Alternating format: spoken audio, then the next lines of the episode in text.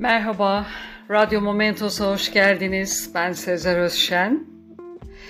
Birçok çiçek gibi Nergis'in de mitolojik ve eski Yunan tanrıları ile ilişkilendirilen bir hikayesi var.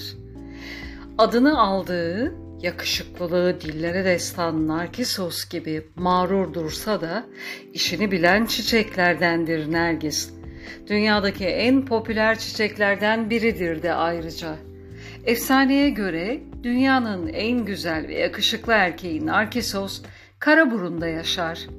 Bu güzel ve yakışıklı erkeğe civarda yaşayan tüm kızlar, hatta periler bile aşıktır. Ama kimsenin aşkına karşılık vermez Narkisos.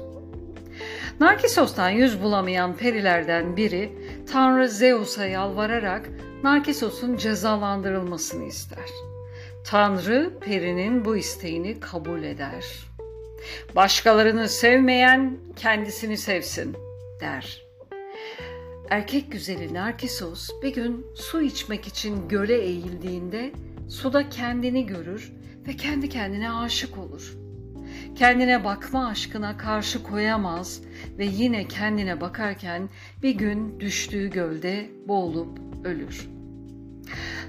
Narkisos'a aşık periler sevdikleri yakışıklı adamı sudan çıkıp gömmeyi düşünürlerken sudan hiç bilmedikleri, görmedikleri bir çiçek çıkmaya başlar.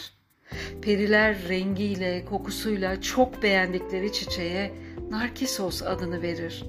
Nergis adı da buradan gelir.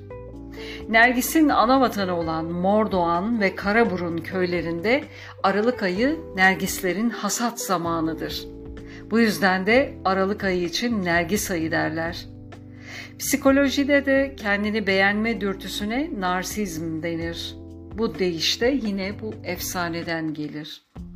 Narkisos'un varlığı efsaneyle birlikte bir çiçek meydana gelmesini sağlamış. Evinize her aldığınız nergis çiçeğine dikkatlice bakın ve koklayın. Kim bilir? Belki aşk sizin de yakınınızdadır. Bu yayını sevgili arkadaşım Nergis Top'a ithaf ediyorum. Dinlediğiniz için teşekkürler. Hoşça kalın. Momentos'ta kalın.